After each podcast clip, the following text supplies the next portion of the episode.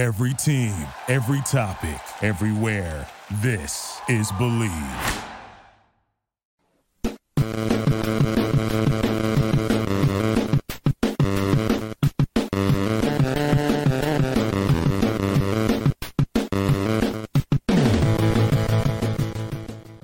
This episode of the Power Rankings Show is brought to you by BetOnline. BetOnline is your number one source for all of your betting needs.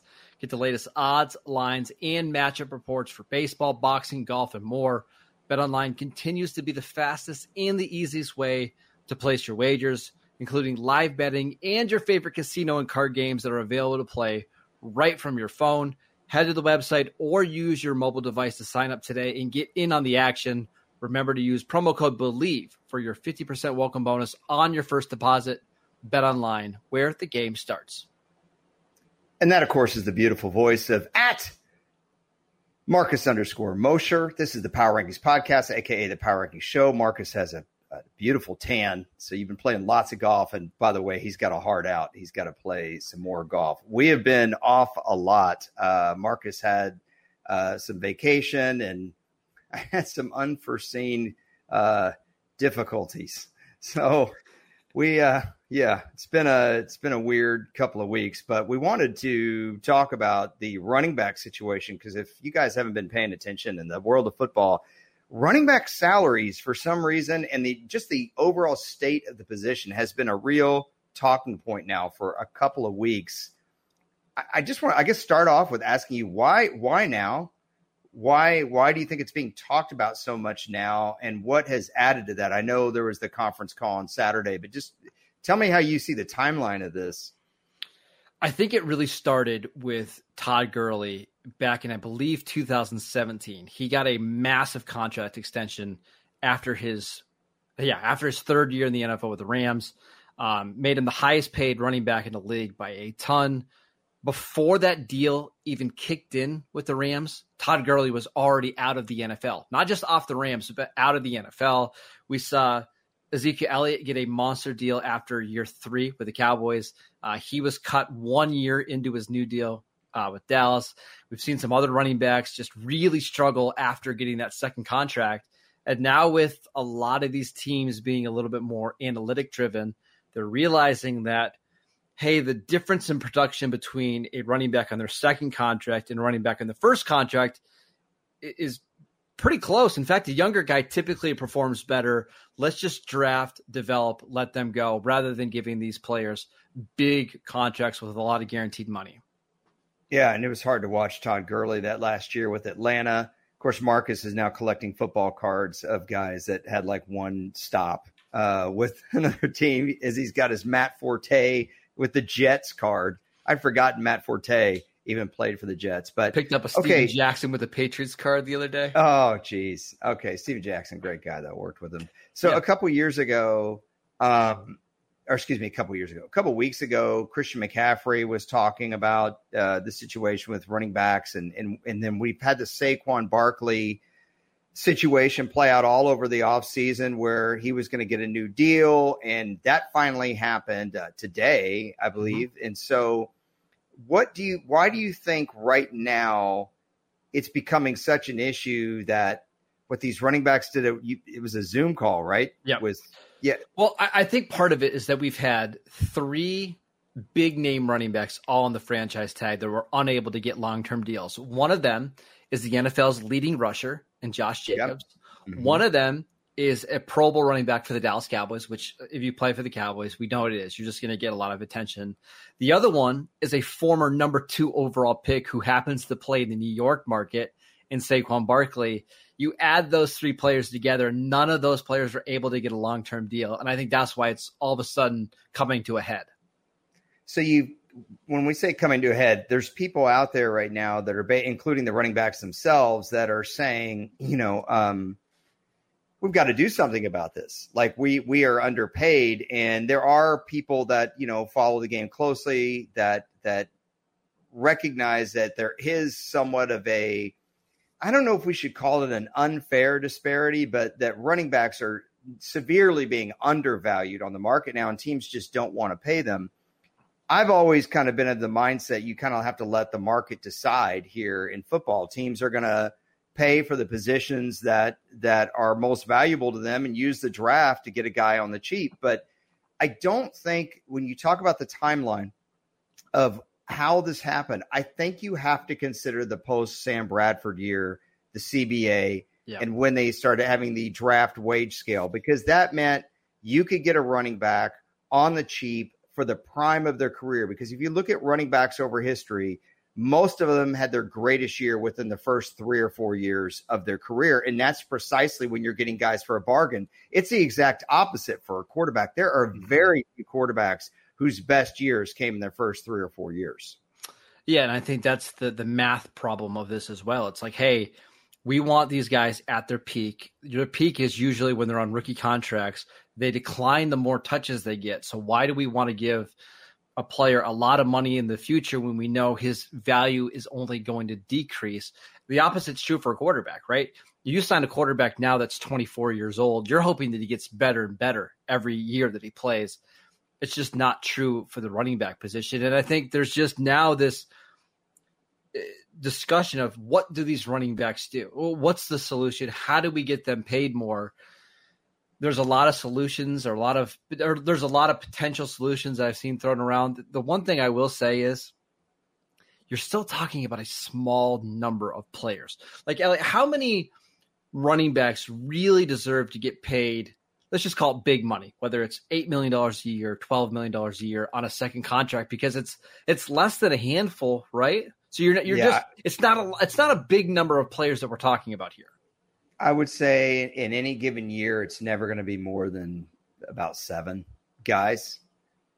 And I think even 7 is probably pushing that a little bit. I think it's probably more like 5. You know, on the solutions front, I have one possibility. But going back to what I was saying, like there was a time when NFL GMs were much more willing to pay their defensive tackles and their middle linebackers decent money compared to maybe a safety or a pass rusher, because in the NFL in say the 1970s, stopping the run was at a premium. So you needed to have a good defensive tackle and you needed to have a good middle. All the teams that had good middle linebackers won, or they got a lot better. You know, obviously the game isn't like that anymore. How many teams want to pay a classic middle linebacker now? Nobody. Right. We don't talk about that. Well, there's no campaign to get, you know, we see those guys in free agency now, like Philadelphia just lost both starting linebackers. And I don't think anybody cares, right? Like, is anybody worried about Philadelphia's linebackers going in this year? No, of course not. No, and we only seem to care about defensive tackles if there are guys that can maybe somehow get 10 sacks as an interior lineman, and then we celebrate that. So, and that's a rarity, that's a commodity. If you have a defensive tackle that can at least play the run and get you 10 sacks, that guy's going to get paid huge money on the market because there's not that many guys like that. What's interesting, though, is there's not that many running backs that can change a game either. I do think we have to show some respect to the fact that I still think Christian McCaffrey can change a game with his pass catching ability. And I think that's really where, so two things here. One, I think if a running back can really make hay in the passing game, that is where they can up their value. And that's kind of what this agent you were telling me offline was telling the players in this video. That go ahead and talk about what his solution was. The running backs were wondering, like, hey, how does a player break through and finally kind of get paid and get off this $10 million franchise tag number? And the agent's response is, you need to be transcendent. You need to transcend the position. And I think a lot of the running backs in that room got mad because, you know, Christian McCaffrey and an Austin Eckler, those are guys that catch passes really well. I think Austin Eckler had 100 receptions one year, and they feel like, what more can I do to transcend the position? I'm getting 400 touches basically a season and doing all these different things. What else do I have to do to get paid? I don't know that there is a way to be transcendent because the game is so, I hate to say vanilla now, but I mean, teams really, how many teams run truly unique offenses? We've talked about this before. I mean, outside of Derrick Henry running out of the dot and maybe what Kyle Shanahan's doing with the 49ers, there's not that much uniqueness across the board. We've talked many times on this podcast about the one cut and go. Well, when every team is kind of doing some version of that and some version of the quarterback putting it in your stomach and then pulling it out of your stomach, all these kinds of things, it's very hard for running backs to differentiate themselves. Yep. It was easier to do that in the older days. The other problem also, and I've told you this before, is until the game changes, I don't see this changing because right now there is a premium being placed on speed. Coaches are willing to sacrifice quality of player for speed. And what I mean by that is coaches are very wary of fatigue, very wary of fatigue. And so they are going to pull Micah Parsons off the field. They're going to pull DeMarcus Lawrence off the field. They're going to pull all these guys off the field if they feel like they're slowing down for sub packages. So what were we seeing, Marcus? Like 19 defensive players getting a game now? Yep. Where before for significant that, amount of plays. Yeah. In the 90s, you might have 13, right? Maybe 14 if somebody really wants to rotate some defensive linemen in. But yeah, now you're getting sometimes even 20, 21 defensive players in the game.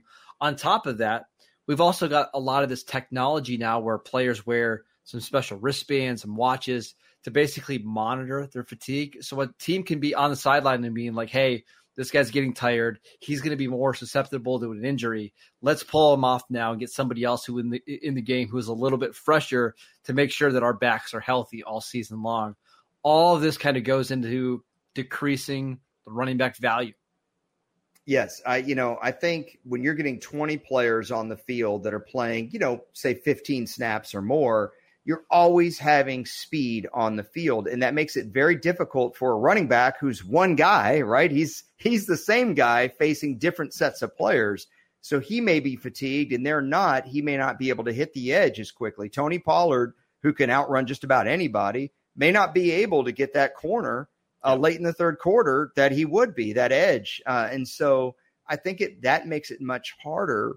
And also running backs are pulled off the field so often, they very rarely get 4 or 5 carries in a row anymore. That makes it difficult too. I also think, and this is not a good way to build your team and to base everything off of, but we know that NFL owners and front offices are very reactionary, right? They see a trend, and then they do exactly what that trend suggests because that's what everybody's doing. And if you happen to look at like the last 10 Super Bowl winners or even just the teams that have been in the Super Bowl, we've had some really not big name running backs be the starting, bell cow on their teams, whether it's an Isaiah Pacheco or was it LeGarrette Blount 3 different times was the leading rusher on his own team and was getting paid pennies. I think front offices are realizing, hey, I don't need to have an Emmitt Smith anymore to win a Super Bowl. I don't need a Marshall Faulk or a Terrell Davis. I can get by with whoever we grab on day 3. And I think until we get like a big name running back to win a Super Bowl, I just don't see that changing. Yeah, the 2 best running back performances I can think of over the last 10 years in the Super Bowl would be a guy that nobody even remembers for Kansas City having a big game against against San Francisco. Damien Williams, right? Yeah. Yeah. How many people do you think remember that he actually had a big game? Nobody. And then James White catching like, I want to say 14 balls against Atlanta. But well, Shane Vereen also caught 13 against Seattle. Seattle. Yes. And so you're not having, if you have a running back catch 10 balls, that's not how we think of the position, and that's not maybe what the agent means by transcendent. If Austin Eckler catches 90 balls for 800 yards and a touchdown, people they don't get excited about that. But what I would say is this. Well, first of all, I find it interesting that you mentioned the trends because Stephen Jones had an interesting timeline. He did. They asked Stephen Jones, the Cowboys basically GM right now, about the devaluing of the running back market. And he said, 20 years ago, running backs might have been more valuable than quarterbacks. And I said to you offline, I kind of agree with Stephen Jones that it feels like the 90s should be 20 years ago and not 30 years ago. But yeah. Hey, so it is what it is. Well, if you go back to the 90s and we do that, there were so many different kinds of running backs. And so when we talk about sub packages on defense and why does it matter if there are 20 guys getting snaps on defense versus 14 guys getting snaps on defense? And the reason is in the 90s, when that wasn't happening, especially like the early 90s, late 80s, that a lot of these running backs, when they were on carry 20 or 25, they could wear some guys out on defense because those players on defense were just as tired and had just as fatigued hamstrings as the running backs did. Also, the running backs could set some of these defensive players up. So Marcus Allen could maybe give somebody a little cut or a juke in the second quarter and then give that same linebacker, bowl him over in the fourth quarter when that linebacker's not expecting it. Kind of like a pitcher as he goes through the lineup. He'll set a hitter up with a fastball in the third inning, but maybe when he sees him again in the fifth inning, he throws an off-speed pitch. And so you don't really have that because you're always having different personnel out there. They're always fast, Marcus. They're always fresh.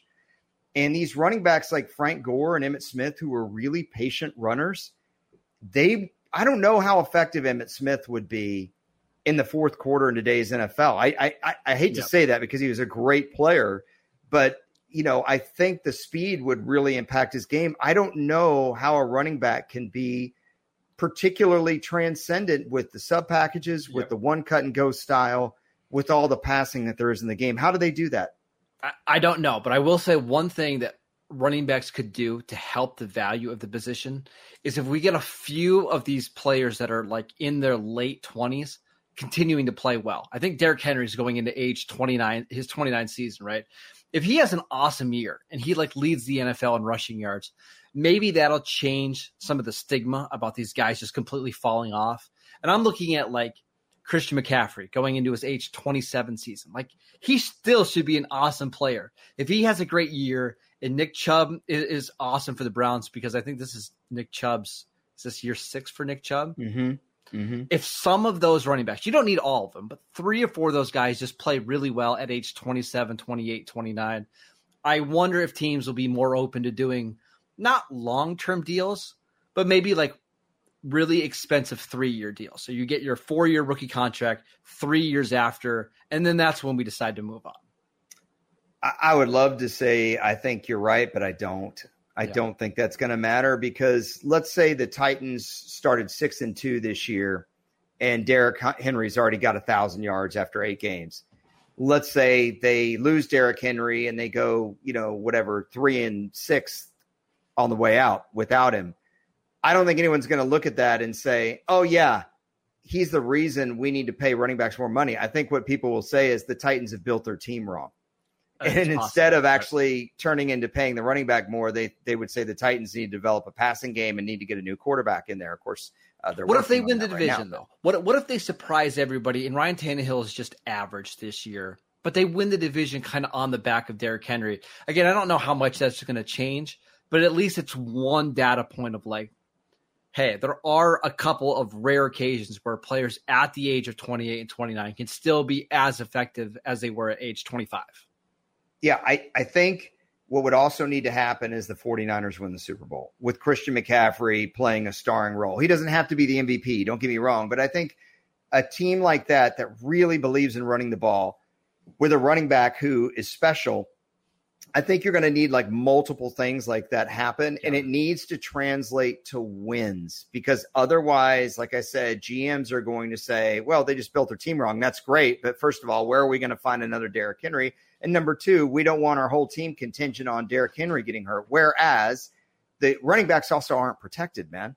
No. Quarterbacks are protected. So if you build your team around a quarterback and you lose a wide receiver, like the Rams a couple years ago, they lost Robert Woods. Okay, we can go get an Odell Beckham and still win because Matt Stafford's going to be protected by the rules and, of course, how we scheme. How do you scheme to protect your running back? You can't. How do the rules protect your running back? They don't.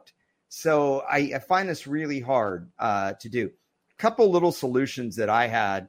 Number 1, I liked the idea of a team, for example, paying Saquon Barkley huge for like 2 years.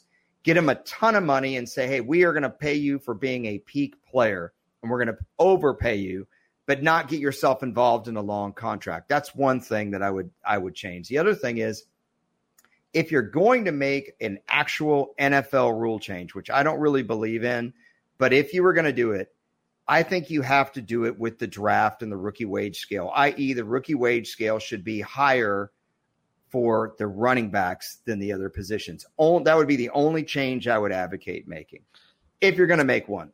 So they can't make any changes until after 2030 because that's when the new CBA goes into effect. Correct. Yes. But what about the other positions? What about – couldn't you see like a kicker being like, hey, we score more points than anybody else. Yes. We're only getting paid $2 million. Justin Tucker is going to be a Hall of Famer, and he's making $6 million a year. You're telling me that Justin Tucker is not more valuable than your third defensive tackle? How about you change our rookie scale? That's why I'm not for it. That's what I'm saying. I think in this play, I think in this case, look, it's going to happen at some point. At some point, too many teams are going to realize they can't close out games. And I think it's going to be Kyle Shanahan, the 49ers. I really do. I think they're going to win the Super Bowl running the ball. And I think other teams might look at it and say, look, we don't have a top 8 quarterback. We don't have a top 7 quarterback.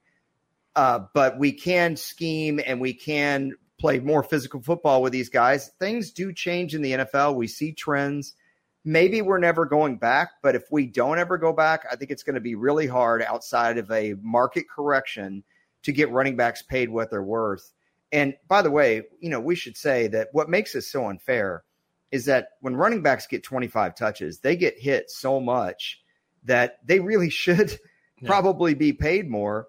The only thing I don't agree with, though, man, about this whole idea, and this is my last thought on this, is that I refuse to believe in the idea that running backs are incapable of playing well into their late 20s or early 30s. We have heard that a lot. Like, oh, man, once the running back's at 28, he's done. I'm sorry. There are so many running backs in NFL history that had great years at 29 and 30. Walter Payton, Eric Dickerson, John Riggins, Tony Dorsett, Marshall Faulk, Curtis Martin. You can name a ton of them. I don't think all of a sudden these guys have just are lesser athletes. I think a lot of it is even what you consider to be an average salary, Marcus, is really good money by the 80s and 90s standards. Sure. It was life-changing money. And so the running backs in the 80s and 90s, they had to keep playing hard to make enough money to where they may not have to work again. These guys now make enough money that, you know, granted, again, it's not as much as quarterbacks, but it is life-changing money, even if we don't consider it to be huge dollars relatively. I just think it's funny that you believe it's going to be Kyle Shanahan and the 49ers that maybe fix this running back market, when I think it's Mike Shanahan and the Broncos that kind of started this whole thing, right? Because it was everybody thought that they were crazy for moving on from Terrell Davis, and then they had Mike Anderson and Tatum Bell and how many other of those Reuben Drones, right, for Denver. They just kind of showed that you can put any running back in their system, and they're going to be awesome. And I think it's taken a while for teams to kind of fully embrace that.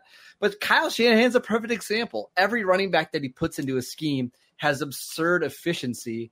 And yeah, Christian McCaffrey's better than anybody he's had. But everywhere he's gone, the running backs have produced. So I just think it's a little comical. Yeah, but Christian McCaffrey's ability to catch the ball in traffic, I think, is pretty elite for his position. And I do think that can do a little bit of what that agent was talking about. Yep. I'm just saying that, look, the running backs now, once they get paid, they don't really need to play like the guys in the 80s and 90s had to keep playing to make that kind of money. And so we just don't think of it as a lot of money because we're comparing it to quarterback salaries and wide receiver salaries. Yep. I don't really see this changing with the NFL stepping in. I just don't think the NFL and the new CBA in 2030, any of those kind of things, I don't see that happening. I could see what you are talking about potentially happening. Derrick Henry goes for 1,800. Maybe the 49ers win the Super Bowl, and Nick Chubb has his best year ever. Maybe a couple GMs, just a couple, will say, hey, you know what? There's a guy coming up in next year's draft. We got to have him, and we're also willing to pay, you know, whoever. I'm just insert name here. I'm just going to your point that I think it needs to be like 2 or 3 guys. I don't think one guy is going to make people change their mind. 100%. It's going to have to be multiple data points for teams to be like, okay, maybe he's not just an outlier. Maybe there are certain players that we can grab that can extend their shelf lives in the NFL just a little bit. I am a little sad. This is my last point, my last 2 points. One, I'm a little sad that Derrick Henry got hurt when I thought he was going to maybe go for 2,000 2 years ago, because I wanted to see him get 2,000 two times.